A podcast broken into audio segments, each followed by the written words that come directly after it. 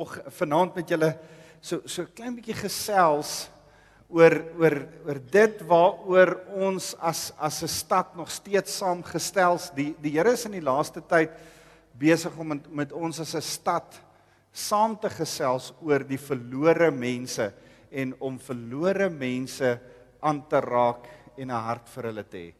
En ehm um, ek ek het vanoggend ook gesê maar ek is besig met Kolossense en om Kolossense te bestudeer vir Radio Kansel en um, en en dis vir my so lekker die goed wat ek uit Kolossense uitkry en en terwyl ek met Kolossense sit, besef ek net hoe Paulus sekere goed ontdek het en en en sekere goed wat hy ge, gedoen het en ek wil amper sê 'n triek wat hy getrek het wat ek en jy ook maar kan trek. Daar's daar's hierdie mooi skrif en ek probeer nou vinnig onthou waar's dit. Ek dink is in Matteus 10. Uh probeer Matteus 10 vers 16.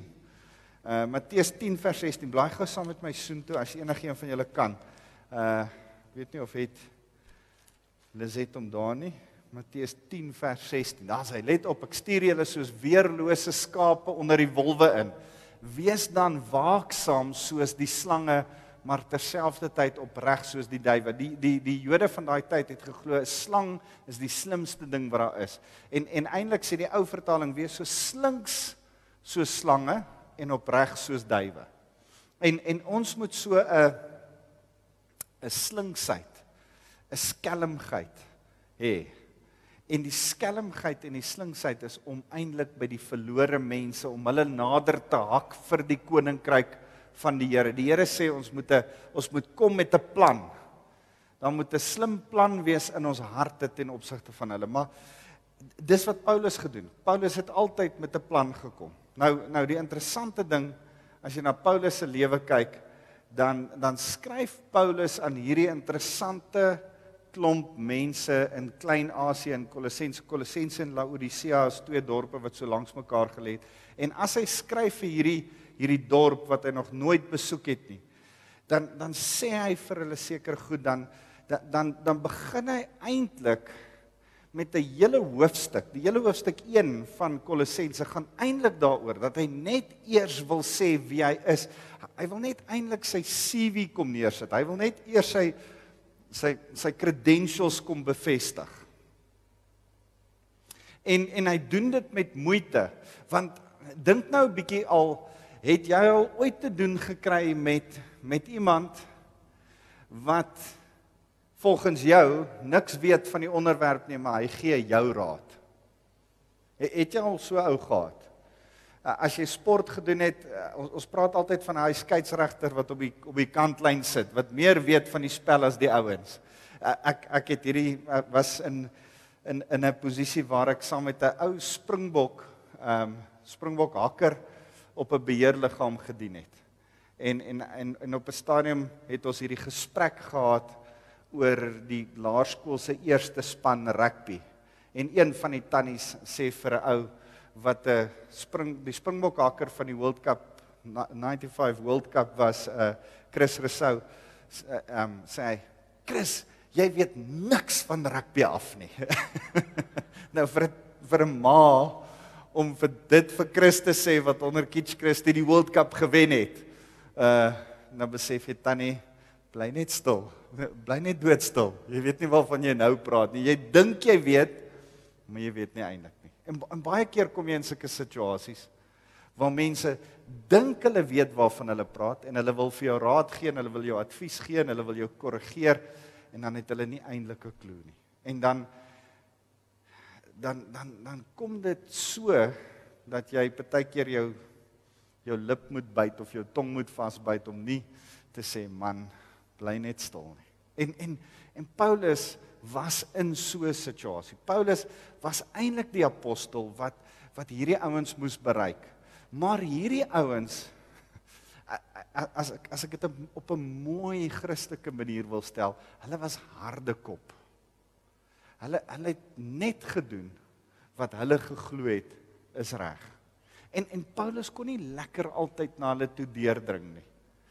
En en en Paulus moes geweldig moeite doen om by hulle uit te kom. En en, en vanaand wil ek met jou praat oor oor oor een of twee goed wat ons behoort te doen, die moeite wat ons behoort te doen om by mense se harte uit te kom. Kyk gou saam met my na Kolossense 1. Dit is geweldig interessant en en ek, ek gaan net so vinnig saam met julle 'n paar goed uitlig in Kolossense. Ehm um, ek ek gaan nie in detail daarin nie, maar in Kolossense 1 is daar sewe goed wat wat Paulus doen net om sy kredietwaardigheid te bevestig onder hierdie ouens. Want Paulus besef dat inspraak kan jy nie net sommer kry nie. Inspraak word verdien. Jy verdien die reg tot inspraak.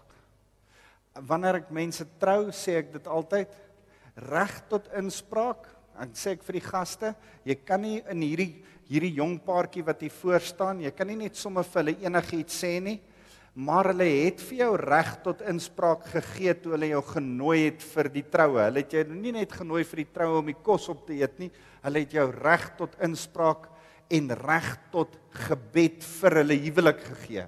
Maar wat hulle jou nie gegee het nie, is reg tot inspraak hoe om die kinders groot te maak. Daai is 'n moeilike een.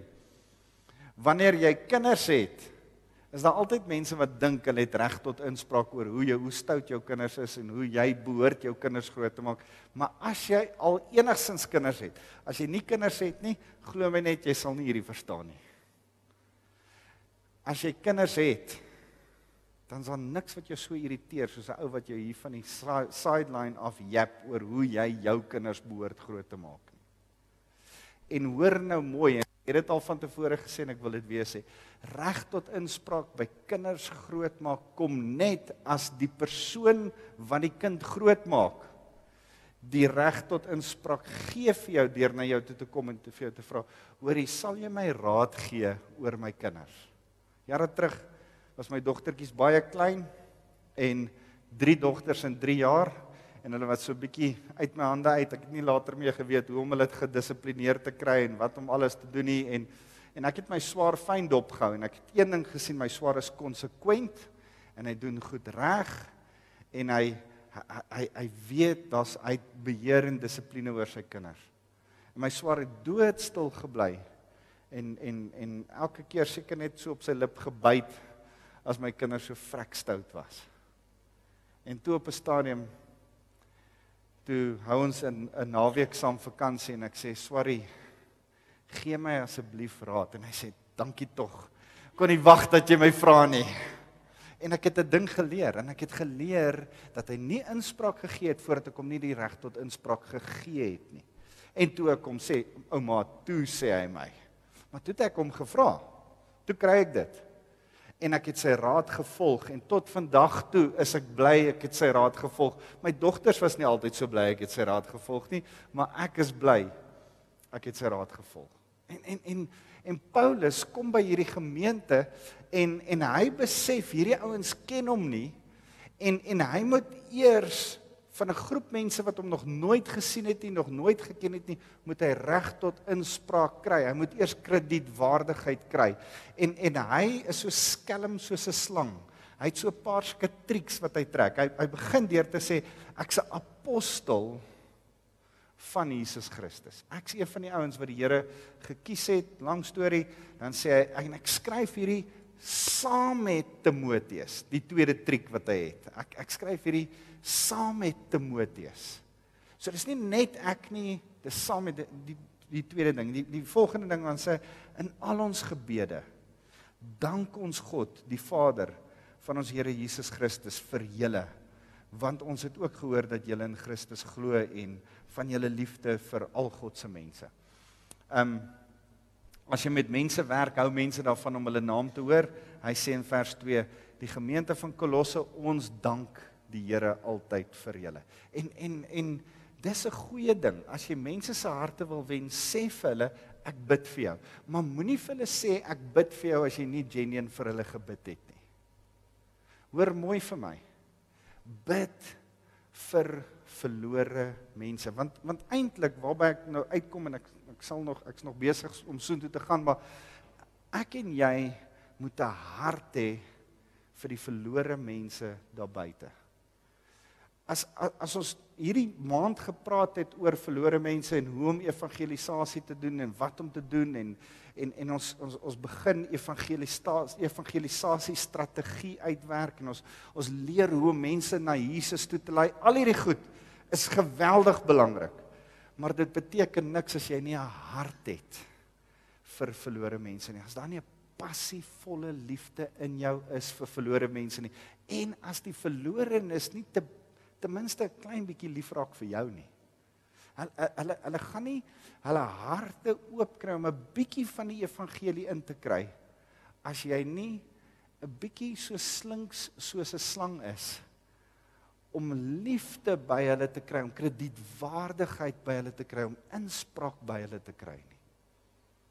En en daarom begin dit glo ek deur vir mense te bid.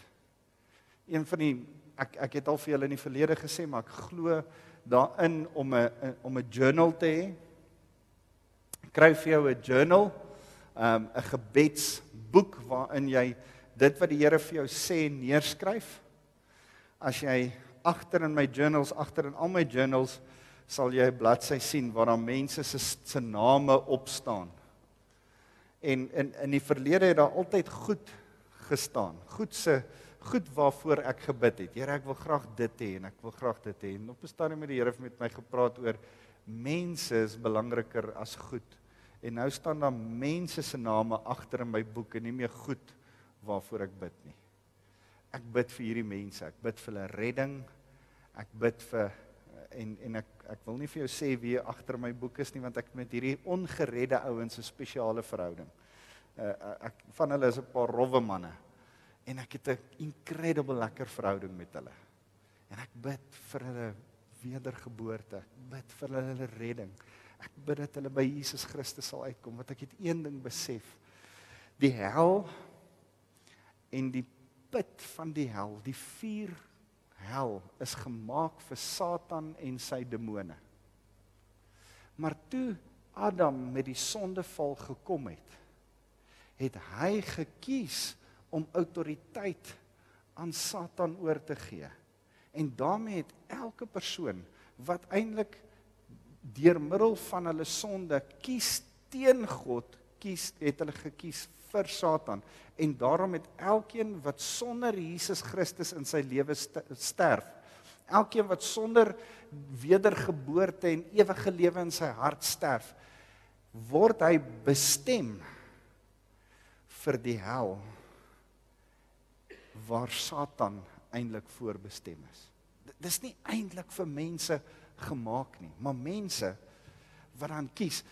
Ek het net so 'n 'n 'n ding wat ek besef dat as die Here vir die Here is is mense se keuse die die wil van 'n mens so geweldig belangrik. Hy wil hê dat ons uit ons eie vrye keuse met ons eie wil vir hom kies om hom te volg.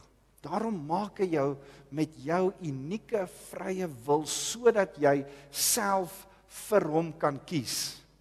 Maar maar jou vrye wil, jou keuse is so geweldig belangrik dat as jy kies om hom nie te vereer nie en per implikasie dan eintlik vir Satan kies. By default as jy nie vir die Here kies nie, kies jy vir Satan of jy dit nou wil of nie jy, jy daar's nie 'n middel eers iets tussen die hel en die hemel daar is nie. Jy kies of die Here en om vir hom voluit te lewe of jy kies Satan. As jy dink jy kies niks. En en en as jy daai keuse maak dan is dit verderf.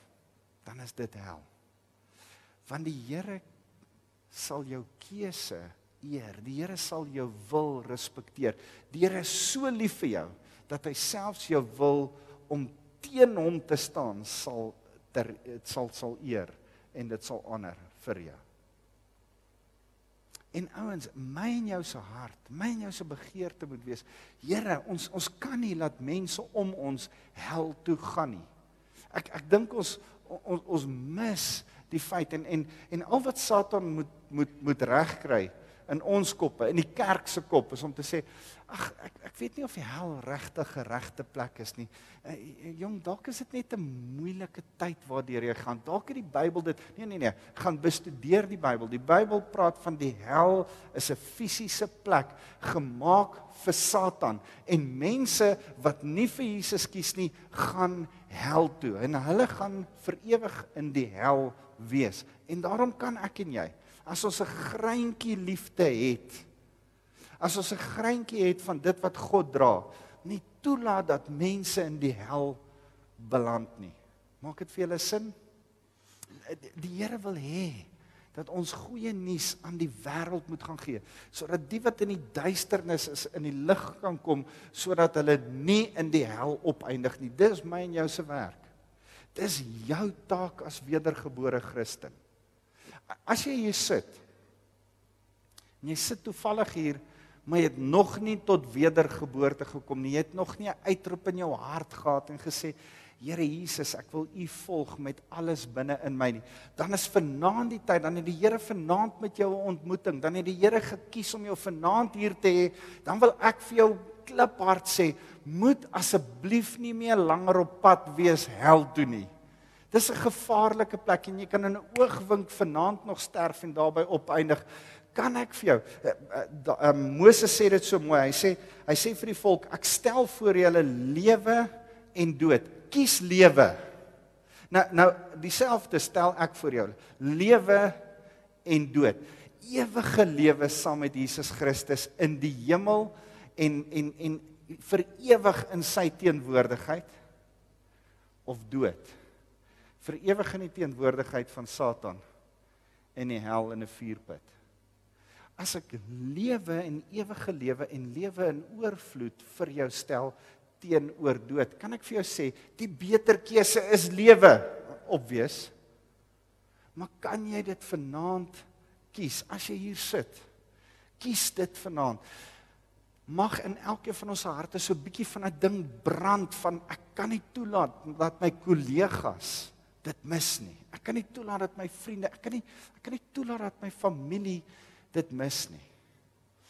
Ouens, jou familie in in in jou omgewing se name behoort in jou boek te wees sodat jy daagliks vir hulle kan bid. Daar behoort ongereddes te wees wat naby genoeg aan jou is sodat as jy hulle sien is daar so iets wat so seer kry van Here, ek ek's lief vir hulle en ek gaan met hulle nice wees en ek gaan ek, ek gaan hulle omhels met liefde maar maar maar Here kan nie asseblief hulle red? Kan nie asseblief by 'n punt kom dat daar konstante gebed in jou gees vir mense is wat nog nie by Jesus Christus is nie? Dis wat Paulus doen. Hy hy het 'n manier gehad hy hy het vir die ouens gebid die die ander ding wat hy gedoen het is uh, um, hy hy hy trek hierdie triek hy sê Epafras is hier by my. Nou Epafras was hulle pastoor. Nou nou een van die maklikste goed is om 'n mutual friend se naam te gooi. Jy weet net een van daai name droppings. O uh as as hierdie pel van ons is hier.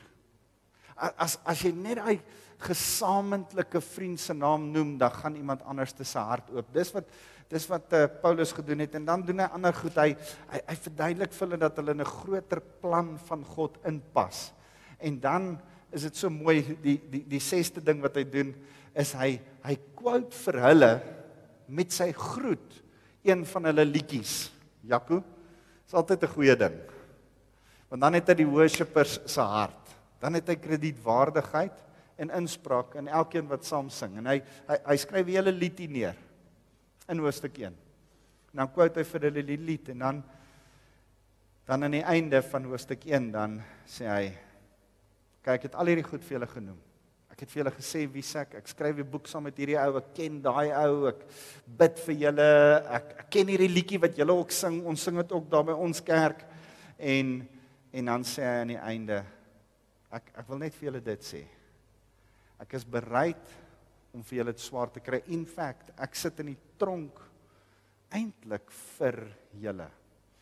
Want ek ek ek dra die evangelie ek ek's passievol oor oor Jesus en as as dit beteken dat ek in die tronk opeindig sodat ek vir julle kan preek, dan doen ek dit en hy en en eintlik sy net besig om sy kredietwaardigheid vas te maak. En en eintlik wil ek jou net vanaand een ding wys. Doen moeite om by verlore mense jou kredietwaardigheid vas te maak. Doen moeite. Stap die ekstra myl. Doen ekstra goed. Wees ekstra bedag daarop oor hoe hulle jou raak sien. Mense vra my, ja, maar maar um ons ons bly saam. Wat's verkeerd daarmee? Ons twee dien die Here en nee nee nee en dan mense het allerlei snert verskonings. Luister, die wêreld kyk na jou. En die wêreld wat jy veronderstel is om kredietwaardig by te wees, hou jou dop en hulle kyk jou uit en hulle sê, "O, daai twee wil vir ons vertel van Jesus Christus, maar hulle twee bly ook saam." Dan dan dan gooi jy jou kredietwaardigheid eintlik net in die asblik. Hoor julle, jong mense, dis hoekom ek aanhou oor hierdie goed. Dis hoekom ek aanhou oor 'n heilige lewe. Dis kom ek aanhou oor goed reg doen. Jou taalgebruik. Nou nou sê jy daar en jy en en dan swet jy hier en jy swets daar en jy sê en en hierdie ou wat jou dop hou en hy wou jou nog raad gevra het en jou kredietwaardigheid was besig om op te bou nou bom jy hom en daar's jou kredietwaardigheid daarmee heen. God jou kredietwaardigheid bewaar dit want met jou kredietwaardigheid kry jy reg tot inspraak in verlore mense se harte wat jou fyn dop hou om jou by die skool, by die werk, in jou familie, hou hulle jou dop. Hulle sit eintlik so en wag dat jy verkeerde stap stap sodat hulle kan sê, "Ag, ah, jy sien, hy vloek net soos ons." "Ah, jy sien, hy doen maar net so soos wat ons ook doen." ek hoef nie vir hom te luister nie. Dan is dit eintlik vir 'n halfe verskoning. En en kan ek jou sê, verlore mense daar buite sit vir jou en wag dat jy 'n misstap moet hê sodat dit vir hulle verskoning kan wees tot op 'n stadium. Dan begin hulle jou so jou kredietwaardigheid so belangrik ag dat hulle eintlik hoop Nee, moet net nie droog maak nie. Moet net nie droog maak nie. Moet net nie droog maak nie. Want want jy is ten minste nog die een ou wat als reg doen. En dan maak jy droog en dan dink jy, "Ag, ah, taxels." OK. Maar dis hoekom ek nie 'n Christen wil wees nie. Daai ou maak ook droog. So, mm, wat help dit? Ouens, kan kan jy sien vir verlore mense sal jy jou kredietwaardigheid sal jy moeite doen om jou kredietwaardigheid te bewaak, op te bou, daar te hê. Sal jy sal sal jy moeite doen om vir jou verlore vriende die persoon te wees wat Christus in hulle lewe is en reg lewe vir hulle? Sal jy dit doen? Sal jy nie in allerlei argumente betrokke raak en en twis goed en en sal jy asseblief nie gesyp raak op die party nie? Maak dit vir julle sin? Ja, maar ons is vry in Christus en ons mag en ons kan dit. Nee nie as die verlore ou jou dophou nie. Dan kan jy nie. Dan mag jy nie want sy ewige lewe is op die spel. Maak dit vir julle sin? So God hierdie kredietwaardigheid sê vir die Here Here ek besef hoekom ek moet heilig leef want daar's 'n wêreld daar's verlore mense wat my dophou. En hulle hou dop wat ek doen. En en Here gee my so passievolle liefde vir hulle. Gee my so innerlike liefde vir hulle dat ek alles in my vermoë, al die natuurlike goed sal doen om vir hulle lief te wees. Kredietwaardigheid te hê, om inspraak in hulle lewe te hê. Want hoe gaan hulle inspraak vat van jou af as hulle nie lief raak vir jou nie? Hulle moet eers lief raak vir jou. Jy kan hier uit 'n hoogte uitkom met die Bybel onder jou arm vir hulle kom inspraak gee en vir hulle kom vertel dit en dit. Maak dit julle uit 2 Timoteus 2 vers 25. Kan ons gou 2 Timoteus 2 vers 25 lees? Ehm um, 2 Timoteus 2 vers 25 sê hulle moet die wat die waarheid teenstaan sagmoedig onderrig. Miskien sal God daardie mense se harte verander en hulle sal die waarheid leer ken. Ek het ver oggend ook hierdie skrif gelees en en en wat my fascineer van hierdie skrif is God verander harte, nie jy nie. Kom jy met gentleness en sagmoedigheid. Romeine 2 vers 4 sê it's his kindness, his loving kindness that leads us to repentance. Dis nie 'n veroordeling nie. Dis nie 'n vingerwys op wat se sonde hulle verkeerd gedoen het, hoe erg hulle is, dit wat hulle nee nee, dis die liefde waarmee jy mense bedien. Dis die dis die sagmoedige teregwys, dis die sagmoedige aanmoediging wat mense omdraai en nader trek na Jesus toe. Jou lewe moet aanloklik wees, jou lewe moenie 'n vingerwysing wees nie. Is jy met my? So dis die eerste ding wat ek net wil sê is daar's 'n natuurlike manier om mense by Jesus Christus uit te bring, maar die wonderlike nuus is daar's 'n bo natuurlike manier ook. Die bo natuurlike manier. Ek glo met my hele hart dat 1 Korintiërs 12 is praat Paulus van die die nege gawes van die Heilige Gees. Nou, daar's 'n verskil tussen die vrug van die Heilige Gees Galasiërs 5 vers 22 en die gawes van die Heilige Gees. Wanneer ons tot wedergeboorte kom, dan dan gebeur iets in ons. Die Heilige Gees kom soos 'n deposito. Die Heilige Gees kom woon in die binnekant van ons. En as ek dit vir vir mense in 'n klas verduidelik, dan vat ek 'n glas vol en dan gooi ek hom vol water. Sê ek die Heilige Gees kom woon nou in die binnekant van jou. En omdat die Heilige Gees in jou is, dan gebeur Galasiërs 5 vers 22 met jou. Dan kom daar 'n natuurlike vrug soos wat 'n boom vrugte dra. Wat die Heilige Gees in jou binnekant is, dan dra jy 'n sekere vrug. Die vrug is liefde. Hoe lyk die liefde? Vrede, vreugde, lankmoedigheid. Al daai goed in Galasiërs beskryf wat is liefde? Hoe wat se vrug dra jy? Maar 1 Korintiërs 12 praat van iets heeltemal anderste. Wanneer jy 'n wedergebore gebore Christen is en jy dien die Here, kom daar op een of ander stadium in jou lewe waar jy sê, Here, ek het in my bediening, ek het in die manier hoe ek ander mense approach nodig om die krag van die Heilige Gees te kry. Ek het vermoëns, maar ek het 'n bonatuurlike vermoë ook nodig. Sal U my kom doop, kom vervul, kom oorvol maak met u Heilige Gees. En en as jy nou aan daai glas met water drink, dink en ek gooi nog in, wat gebeur? 'n Vol glas begin oorloop. En en die Here Jesus sê waarvan die hart van vol is, loop die mond van oor. Jy het nodig om oor te loop van die Heilige Gees en en dis wat gebeur met die gawes van die Heilige Gees die gawe van profesie en die gawe van van van 'n woord van wysheid en 'n woord van kennis en die gawe van genesing en die gawe van wonderwerke. Dis dis fantastiese gawes wat die Here vir die kerk gee sodat die kerk mekaar kan bedien sodat die kerk beter kan word in sy taak om verlore mense hier te kry. Maar ek glo daar's aan die einde van hoofstuk 12 hoofstuk 12 vers 31. Ek weet nie of julle dit het nie, uh, Lizet.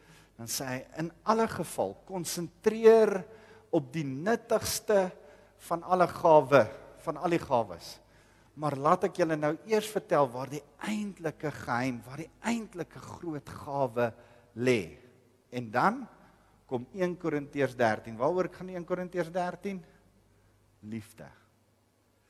Dit gaan oor bo-natuurlike liefde wat die Here ek ek dink daar's 10 gawes van die Heilige Gees. Die Here beskryf 9, uh Paulus beskryf 9 en dan is die 10de een 1 Korintiërs 13. En en ek persoonlik dink dat ons as ons die verlore wêreld wil hê, moet ons vir die Here sê, Here gee ons 'n bo-natuurlike gawe van liefde om so compassionately lief te wees vir die mense wat hel toe gaan dat ons nie anders te kan as om vir hulle te getuig nie. So as ek hierdie ding by jou kan los.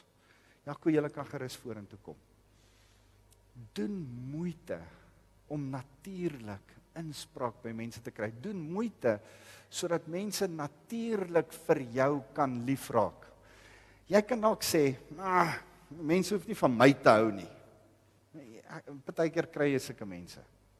Ek het hierdie ding besef. Mense hoef nie van my te hou nie.